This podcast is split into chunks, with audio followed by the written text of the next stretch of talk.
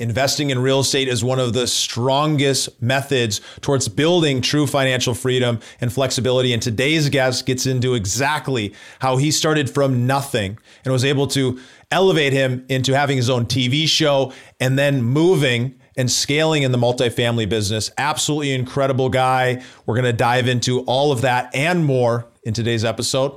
So let's get right to it.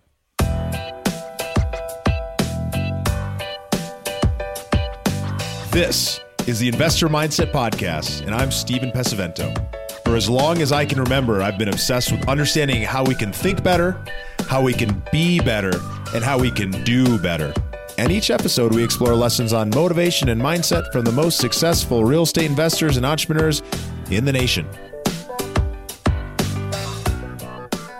Now is one of the greatest times in history to be investing in multifamily real estate, with hundreds of millions of dollars literally moving from the stock market into alternative assets like real estate every single day. We're in the midst of a golden era. And one of the keys to success is learning how to avoid those upcoming pitfalls and mastering the process of how to scale as an operator in the multifamily business. Regardless if you're just getting started, if you've been in the game for decades, you've got to join us for this very special training put on by the Multifamily MBA on how to scale from zero to 2,400 units, the three biggest secrets from building a $320 million multifamily portfolio. Register to join us at the investormindset.com slash MFMBA. That's the investormindset.com slash MFMBA. Look forward to seeing you there.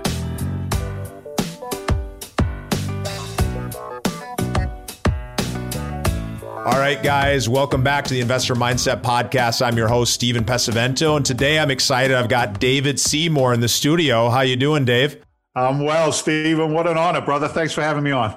Oh, it's so fun. And you guys know Dave because he's been in the real estate space for decades, transacted tens of millions of dollars of residential and commercial multifamily in the space. And you'll probably recognize him from his A&E show, Flipping Boston, and multiple interviews on CBS, ABC, CNBC, Fox, you know, all talking to investors all around the world about exactly the stuff that we love the most investing in yeah. real estate. And he comes from a background flipping houses before he had the same realization that I did that bigger is better and cash flow is king. And we're going to get into that and more in today's episode. You ready to dive into things, Dave? Oh, let's go, baby, go, as we say up here in Boston. It's showtime. Bring it on. I love it. I love that Northeastern energy. And so, why don't we start out by taking a look back at earlier yeah. in your life? What events or influences from your childhood shaped who you are today? Yeah, great question, man. It's it's it's that Dickensian thing. If you could talk to your past self and your future self, right? So look, man, I'm a I'm I'm a product of an incredibly blue collar background. I'm uh, I'm actually an immigrant to the states. I came over from England back in 1986 and one of the influences that were not influential as a child, but in retrospect created a lot of the drive that I have today was the fact that I saw the pain that my parents went through as, as just hardworking people. And I mean, the pain of that was the, the, the, the message was we were never going to be what we wanted to be. We were always constricted by that, that time for money continuum, which has just been pounded into people for generations, which really is a, is a disservice, right? Uh, so that was that was absolutely an influence for me, Stephen, to, because once I came to America from England, from the English working class culture to the American working class culture, and then somebody said to me, in America, you really can be and do whatever you want to be if you just make a commitment to do it. And I was like, well, I'm a committed guy. Let's go. What's what what do I need need to do? So, you know, a, a, negative influence can become a positive influence if we have to give them labels then I would say it was being a product of, of that environment. And yet, at the same time, if I can, it also gave me a good foundation of a work ethic, which is important but it's it's the old adage, right? Work smarter, not harder. So, I, well, I would, it's that pain that you experienced early on that ended up making it so clear to you that you didn't want to continue experiencing that. And yeah. when you saw the the solution, the prescription of a better life in a better way, you were ready to take it. You were you were in that position to say, yeah, well, if that's possible, then then I can do it. What was that first example that you can remember when you came here? towards seeing that it was possible for a guy like you or a guy like me to be able to work up from nothing into something? Yeah, again, great question. Look, man, here's here's the thing. I'd love to tell you I came to America in my early 20s, and by 21, I was on the journey to, to financial freedom. But I would be I would not be truthful. Um, you know, I stayed that working class, and I don't. It's important for your listeners to understand this. When I when I use terminology, blue class, working class, I don't mean to use them in, in a perception of a negative uh, connotation you know the the workforce of america workforce is is critical. I mean it's it's just part of the process. Are you dissatisfied? Do you have a discomfort? And i had a discomfort an inherent discomfort in the sense of the hours that i traded for other people's money was not sufficient for me to live the lifestyle and the quality of relationships that i believe i deserved.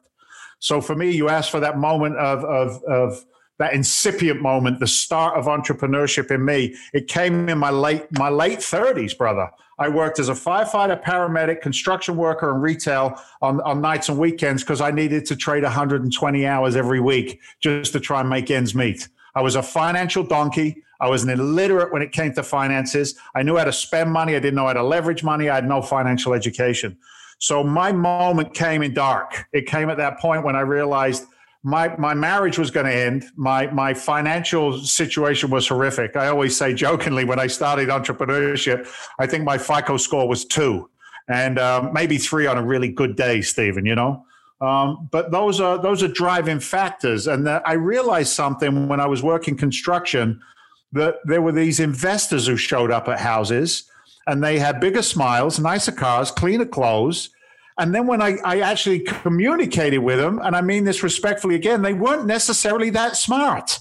They weren't all Harvard educated, you know, professors. Some of them were pretty, pretty restricted, for want of a better term. And I went, what the hell are they doing that I'm not doing? And that was a moment of clarity that came into my life and, and, and lit the fuse, if you will, going forward. And I love that. There's two things I really want to unpack there is just this idea that when you met these people that you realize that hey, well if they can do it, I can do it too. I remember I had a specific experience with a house flipper that I had met that was doing 100 houses a year and yeah. incredibly great person. And I remember when I met this person and I really had a chance to really get to talk to him and I was like, well, if this guy can do it, then I can definitely do it and it changed everything. And sometimes that's all you need is that little realization. But the other thing that you mentioned here was that moment of darkness, right? And in pain, we make decisions to change our life. And the truth is, like, most people wait until they're dying on their deathbed or they get in a car accident or they lose someone who's really matters a lot to them for them to step up and go and fix their marriage or their business or their financial education. But what's so great about this is that we don't have to go to that place. And everyone who's listening here is already at least has the mindset to believe that it's possible. We can make those changes before we get there. Cause it was same for me. I was in a dark place, made the shift and everything everything's been much better since. So, talk to us a little bit about what that was like transitioning yeah. from the world of a firefighter into being, you know, a professional real estate investor. Yeah, you know, out, the light only comes after the dark. First of all, let's let's just be honest with it. Unless you've got that silver spoon, and you know, mom and dad have been passing down the the trust funds for for generations, so that's that's a different conversation. Um, you know, there, there, comes a point in life where people will get sick and tired of being sick and tired, or they just leave it, lead a life of, of mediocrity. And um, you know, I was I was in a pre foreclosure environment. I was losing my house. My my marriage was was done. I, just to be honest with you, you cannot be out of the house 120 hours a week and still still participate in a marriage or, or being a parent, etc. So those challenges were there.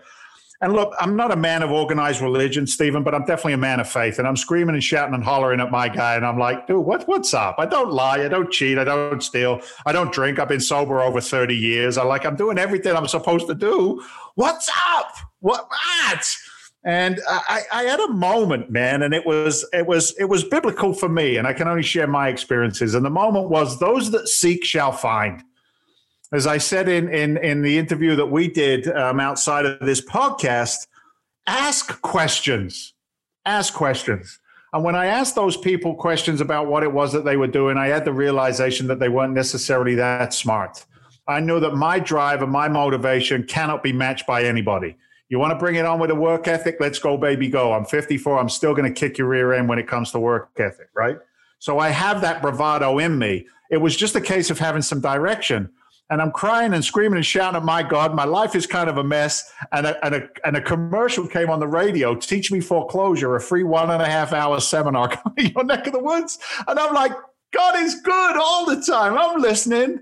And I went, and that was the door that was open for me. It was the world of of education. And I stepped into the seminar world, and my now wife, Mary Beth, a labor and delivery nurse, um, she she became my first private lender, brother. Put up twenty seven thousand dollars on her credit cards because I had a FICO score of two, as I said.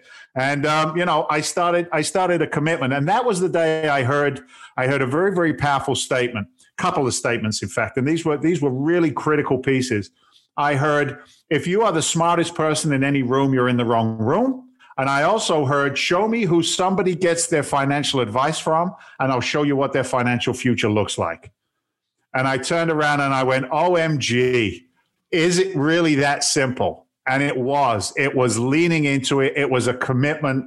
Um, I read some incredible materials around real estate. Uh, I read the Law, uh, Law of Attraction by Rhonda Byrne. I became a student of Jack Canfield, Chicken Soup for the Soul, and I began to fix this the six inches of detrimental thinking between my ears that cost me happiness, serenity, joy, peace, uh, because I listened to some really bad internal dialogue.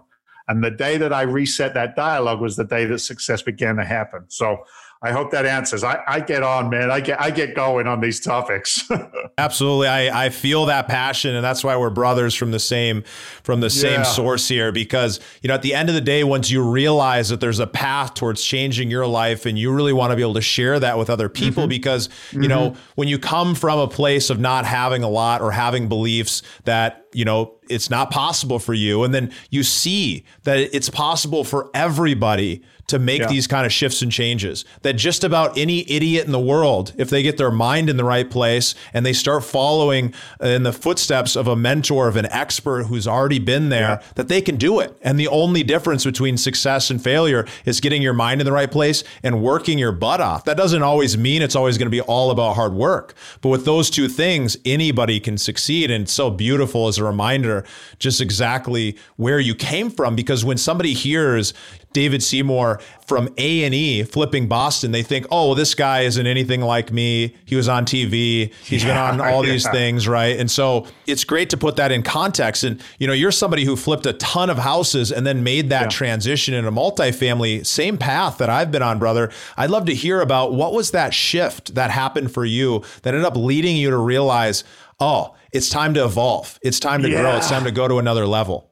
Yeah, this there's some investors, Stephen, that, that don't transition, right? They stay in that world, and um, uh, it's kind of like that shark mentality. If I'm not moving, evolving, and changing, I'm going to die. Um, I, I, was having a, a, joking conversation with my now 27 year old son. You know, a, a, father with his millennial son. That's always a, an interesting debate. And I'm like, you know, Robert, I'm going to give it another 10 years, and you know, then I'm going to retire. And he, you know, he cussed me out and he's like, Dad, you're never going to retire. And he's right. I'm always evolving. I got to change. I need to be challenged. Um, if I if I sit still, um, you know, I, I, always think the boogeyman is going to catch me. So I evolve. And let's be frank, man. Single family real estate, buy, fix, and flip, wholesaling, even lending, hard money. I've run a hard money lending company, private lending company. That's work, and it's a job. I get it. It's a higher paying job with better opportunities, better exit strategies. But if you don't take that exit strategy, what are you going to do? Let's say we, we've had this discussion as well. W- what about those poor folks that are like 25% or 50% through a residential, a heavy residential uh, repositioning right now, single family buy, fix, and flip? What happened to the cost of construction? What happened to the cost of lumber? What's happened to the availability, right? It's all gone up, up, up, up, up, up, up. So if you're not a magician, right? A magician with your with your analysis. If you didn't have enough depth in there, you could be hurting. So I I know, man. I've been through enough challenges in real estate. I'm not new to the block. My partner's been doing it for 25 plus years. Been through three, maybe four cycles. We know what the writing on the wall looks like. So for me, you know, two years ago, it was like, okay, I sold my own um, uh, portfolio of cash flowing assets because they're like five times the value of what I bought them sell bait when everybody's buy and sell, when everybody's selling buy, right? It's it's it's you always be contrarian. Um, so I, you know, I realized that there was a way to um, help. Like, look, a single family home, I help a homeowner and maybe a private lender. But in a 200 unit, a 50 unit, 150 unit apartment complex, I help a seller, I help my family, I help 50 investors and 50 investors' families. I can do incredibly great work and make great money and have everybody, you know, be standing on the sidewalk with pom poms because of the returns that that are generated from commercial. So it was it was it was a necessary transition. It wasn't even a discussion for me again, it's maturity, right? It's looking back, knowing what's coming next. Does that make sense? It makes so much sense. And it's like you're speaking to somebody who's been in the same position. And people have asked me, Steven, you flipped 200 houses, you flipped 75 houses your first year. Why would you leave that business behind? And you just explained it so clearly exactly why it was absolutely a must. But when you made that transition, what led to the ability to be able to move from flipping, which is slightly different, to commercial multifamily. There's a lot that's common, there's a lot that's similar, but there's a little bit that's different. So talk to us a little bit about that. Yeah, look, man, I was I was consistently pitched and asked to participate in larger commercial assets throughout all my time on TV, right? Um, and I turned it down because the bandwidth wasn't in place. And to make it this a succinct answer to, to, to your question, which is important, pre-COVID, uh, just launched a, a really nice hard money lending company uh, working off of a $50 million line of credit. Every note that we generated was then ripped off by our takeout partners in New York. And we're just turning money over, man. It was great. A little piece of the spread, a little piece of the yield, got a little points on the front end, seven loan originators, about 20 million in the pipe. Kumbaya, man. 2020 was going to be a rock star. And then we know what happened in 2020 in March, right?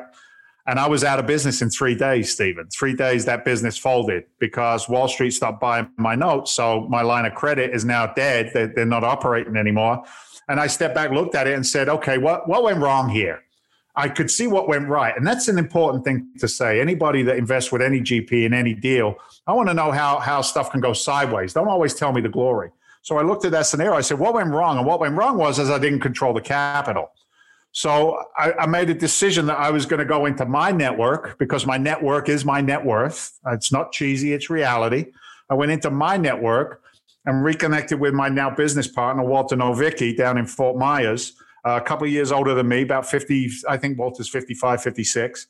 And as I said, been through multiple, you know, challenges in the real estate marketplace, but he had ostensibly always been in commercial real estate land development. He, he went hardcore 2008. Everybody was running out. He did the firefighter thing, went running in, raised 125 million in private equity, deployed it, paid it back with its targeted returns, never missed a distribution, never, never, never de- not delivered to, to a, uh, to one of his investors. Uh, new construction, ground up developed, repositioning multifamily.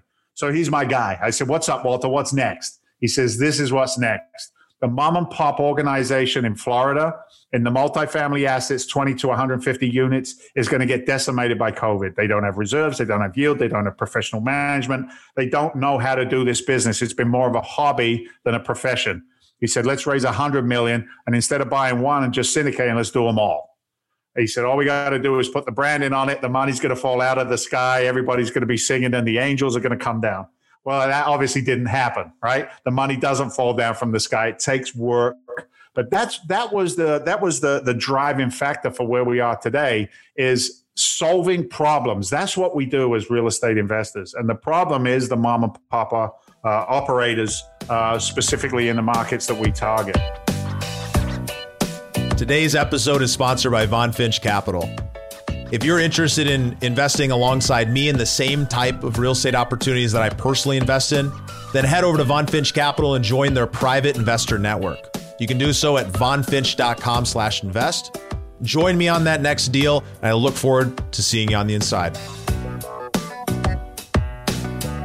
It's so important to kind of outline and underline what you're saying there. You had a very successful business flipping houses. You went to the next level, you started lending. You're running yeah. a multi hundred million dollar lending portfolio, selling those loans off the same way any of these biggest banks operate. Yeah. That business yeah. is running and somebody moves the cheese, right? And so oh, what do you oh, do? You figure out yeah. what am I going to do to continue building this business? And you look at, well, I've got a certain set of skills and I know other people have a certain set of skills. And that's eventually led you into this position to be able to create what you've created. So talk to me about the impact of working with partners and how you look at partners as a key piece of your business first of all, I can't leave the Sniff and Scurry reference. Who moved my cheese? I can't. I can't leave that out of the conversation. And then beautifully tied in with a little Liam Neeson. I have a very particular set of skills. I love it, dude. I'm getting the gob bumps, man. That's so good. Um, you are my brother from another. Look, uh, one of the things that I learned very early on. Remember, I said at the beginning of this call. If you're the smartest person in any one room, you're in the wrong room. And if I'm the smartest person in any one relationship, I cannot be chief cook and bottle washer. I can't do it all. So having alliances, partnerships, relationships that are proven, professional, tested um, is critical to success. And my success is a direct correlation of my investors' success. If I don't win, they don't win, right? I invest alongside my investors. So if my money's not working at a high rate of return, their money's not working. And trust me, I take very good care of my capital and by association, take care of the investors' capital. So finding Walter um, it was a critical piece. I had a, an investor call today um, with a gentleman out of New York, family office, and it was interesting. He was more interested in the fact that I was a firefighter and a paramedic and that my business partner was a Purple Heart recipient, um, uh, retired from the military after serving this nation. He was more interested in that dynamic than he was necessarily about the sticks and bricks investment. Why? Why? Because you invest with the operators. Sticks and bricks will always be sticks and bricks. Are you excited about getting on a call with the GP? Are you excited about the GP story? Are you excited and enticed by the way that they do their business and who they do their business with? So, Walter, uh, you know, he was a friend and a mentor to me. You know, he started his investing career in 1986. That's the year I emigrated to this country, right? I'm, I'm, I'm messing around trying to figure out what I want to be when I grow up. He's already doing um, student housing in Columbus, Ohio. Um, so, you know, he's the guy. And when I look to my left and my right, do I really and sincerely want to go to war with these people? Because if you think about it, you know, the GP as the general, we're the general, we're the, we're the, the leaders of the army. And then our LPs, our investors, well, they're the troops, man. They're the, they're the energy that goes behind it with the capital. So, you know, finding Walter and reconnecting with him was that critical piece, not only for Walter himself, but then it's the degrees of separation. With 25 years in one market, performing exceptionally consistently, well, you only do that if you've got all the verticals in place. Do you have the property managers? Do you have the management team? Do you have the acquisitions team? Do you have the, the customer service team? Do you have the insurance? The, you know, it goes on and on and on, Stephen. It's not just, oh, buy a house, fix it up, sell it, kumbaya. Those days are long gone. Exactly. Now you're playing. Yeah, guy said to me one time, "Come in the commercial world." He said, "Take off your short pants. It's time to put on your big boy pants. Let's go." Yeah, yeah. Well, because so, it's such it's a long term commitment, and and that's yeah. where it comes back to something you were talking about. And for all the investors and all the listeners who've been listening for a long time, remember that you can grab the 52 page guide, the Passive Investor Playbook, where we dive into exactly what you need to know in order to be a phenomenal passive investor. You can grab that at theinvestormindset.com slash passive. We'll include that in the show notes for you guys as well. But as a reminder, something we talk about in the playbook is how important it is to invest first with the operator. In other words, who's in charge of running this project? Who's the team? And so whenever people are going to invest with Von Finch, with myself, whenever people are going to invest with you, David,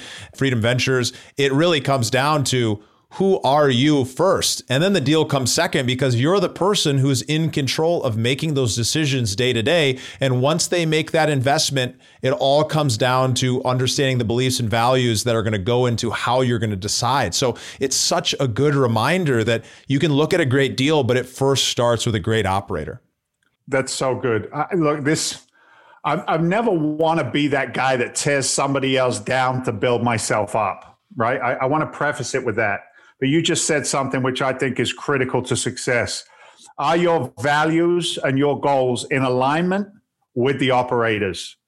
We can go online right now. We can find operators flying around in private jets, driving Rolls Royces, you know, rolling dice at Vegas and selling a lifestyle. That's not who I am.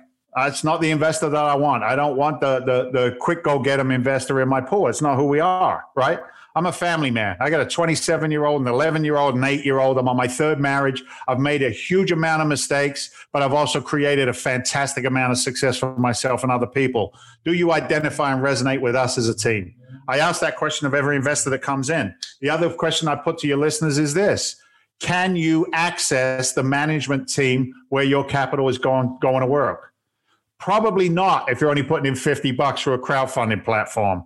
But if you are a mature investor who's putting in at the accredited level 100, 150, 200, 500, a lot of our conversations around the million dollar mark, well, that's a responsibility. That's a relationship. That's that's conversations. That's communication, right? So that is that's that's such a critical piece.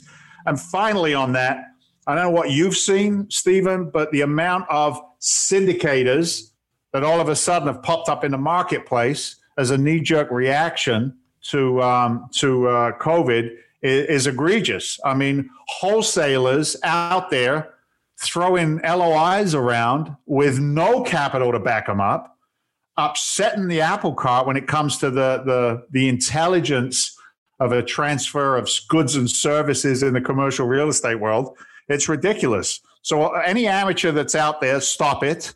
If I find out where you live, I'm going to wait in the bushes outside your house so you don't ruin this beautiful business that, that I've committed my, my life to. So there, I did my soapbox. but it's so absolutely true. There's people who are going out there and they don't have experts beside them. They don't have mentors. They don't have coaches. They're not learning the lessons. They're not working from a specific formula that's going to end up leading them to be able to have success and be able to succeed for their investors. And it ends up giving a bad name to the industry as a whole. I mean, my entire career has been built off the backs and in partnership with expert operators, you know, from when I was flipping houses all the way through towards the multifamily business and everything in between. And that's because partnerships and working with experts is so critical to success. And so many people just they say, "Hey, well, I'm going to jump into the business and I'm going to try to figure it out." Well, you can do that when you're flipping a single family home and you're putting money on your credit card like I did to get started just like you did to get started.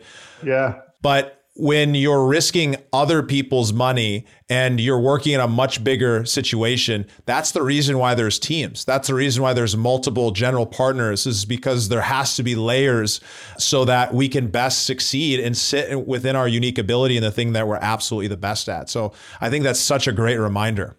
We have a minimum. I'm just going through the numbers. We have a minimum of eight sets of professional eyeballs that look on a deal before we execute. Uh, I mean, Monday morning acquisition committee meetings are fun. We just beat the beat the snot out of each other. What are you crazy? That's the worst deal I've ever seen. Now tell me why it isn't. Right. Uh, so it's it's it's just a critical piece of the business. Um, you know, single family. One guy makes a decision. You you the owner. You know, in this in this in this arena, um, if it doesn't get through committee review, um, then it doesn't get done. So it, it, has to be an outstanding acquisition for it to get through committee review. And then who's on your board of advisors? Always ask that question. What's the depth look like? What's the legal representation look like? We just brought on Dickinson Wright as our uh, as our legal team. You know, 724 attorneys nationwide. Right, I got heavy hitters now. Um, you know, you, you you build up a presence. Um, you know, your your accounting team are your K ones on tight right? Are they right? Are they coming out consistent? All of the pieces that move. I, I, mean, if I tried to, you know, just figure it out as I went along, I mean, you you crumble under the weight, and then you'd end up being in jail anyway because you wouldn't you wouldn't deliver on your targeted returns. It's so so so very important. So on that note, I'm curious. Talk to me, yeah. Dave, about what impact have mentors made on your life, and how do you recommend or how do you go about finding great mentors? Yeah, what a great question, man. I mean look, I, I, I needed mentors for my mental uh, realignment. Uh, I needed mentors in single family. I needed mentors in in multifamily. I mean, one of the first guys I learned um, uh, commercial real estate from was a gentleman who owned seven thousand doors. He was a landscaper in in Brockton, Massachusetts. um, I became very, very engrossed and, and, and, and engaged with, with him and his company. So I learned a lot from that guy. I remember I was in his office one day and there was a whole bunch of numbers on a whiteboard uh, that he looked at right across his desk. And I said, "What's that?" He said, "That's uh, that's private equity that I'm responsible for." He said, "I look at that number every day so I don't I don't make any mistakes." And I'm like, okay, I get it. And to this day, I have a whiteboard across. The, the heading on my whiteboard says, replace my fear with faith and then act. And then there's a dollar amount underneath that I'm responsible for. Like those minute, what seem like minute, insignificant details are the foundational details that create success going forward. I never would have been in that environment if I hadn't leaned into it myself. And he said to me, David, commercial real estate is just zeros. He said, it's more zeros in, more zeros out. He said, but your number one responsibility is to be a steward of capital and to never lose the money. He said, so don't ever step into a into a uh, you know into a deal environment. So that guy was critical for me. And then also for me, our, our mentorship was was was Jack Canfield. Jack Canfield was the author of Chicken Soup for the Soul. And I remember sitting in the firehouse early in my career and saying, one day I send out an intention, right? I said, one day I'm going to hang out with Jack Canfield.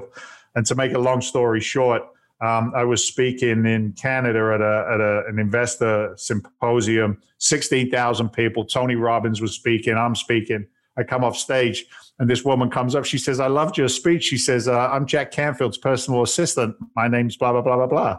And I'm like, oh my Lord, the heaven comes down again.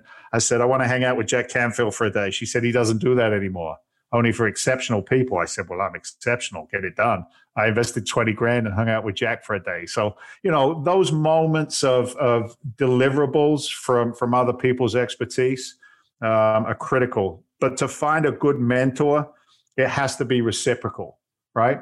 Mentors don't just mentor. If they say, oh, I do it for philanthropic reasons, I, I don't buy that, right? Uh, reciprocity is what drives economies, what drives relationships you know, you and I are in a reciprocal relationship right now. You are a mentor to me. I'm interested in what you're building on the educational platform, right? Hopefully I can bring you some inspiration, some, you know, some some extra years of experience to the table. What's the reciprocity in there? So you can only learn from somebody who's done what you want to learn. Don't learn from somebody who read it in a book, right? And do they have the time commitment to give you? It's so important and I couldn't agree more. I mean, even with, you know, the program that we have, the multifamily MBA, and what's so amazing about that is that we're bringing together these multifamily operators, people who are coming up in the business, people who are learning in depth how to build that foundation, not only acquire the deal, but the most important part, how to actually operate it and work in a team based environment from people who are new to people who have a lot of experience. But the incredibly important thing there is that I recognize that I have some skill sets, but I have mentors. Uh, my mentor, Reed Goossens, is a, is a part of the program. He's the one who's actually diving in and teaching because at the core, there's always somebody who's got the experience that you need in order to go and experience what you want to experience. So it's it's so mm-hmm. important, it's so mm-hmm. critical. And it's been a pleasure talking with you. There's a lot that I've taken away from this conversation and I know the listeners have as well. So for all the listeners, I encourage you, there's been at least one nugget that'll make an impact on your life and answer that question to yourself right now and commit to taking action and doing something with that. And so, on that note, I'd love to uh, let the listeners know how can they get in touch with you, how can they find out more about what you're doing, uh, and everything that goes along with that. Yeah, I'm old school, man. I'm a blue collar guy in a white collar world. You can actually pick up the phone and call us 781 922 4418. Just let my team know that uh, you, you heard us on the podcast here with Steven. Um, info at freedomventure.com. Google my name, Dave Seymour, S E Y M O U R. Uh, I've got a footprint. I'm very proud to say it's still clean and good, right? Uh, so, yeah, just ask questions, man. Ask questions. Though that seek shall find. So, if you're a seeker, we got a resolution to a problem. And if I don't, I know somebody who can solve the problem. That's it. That's absolutely beautiful. It's been such a pleasure getting to know, diving in deeper with you here, and really being able to share some of those lessons with the audience. So, with that, I'll leave you guys. Have a beautiful rest of your day, and we'll see you on the next episode.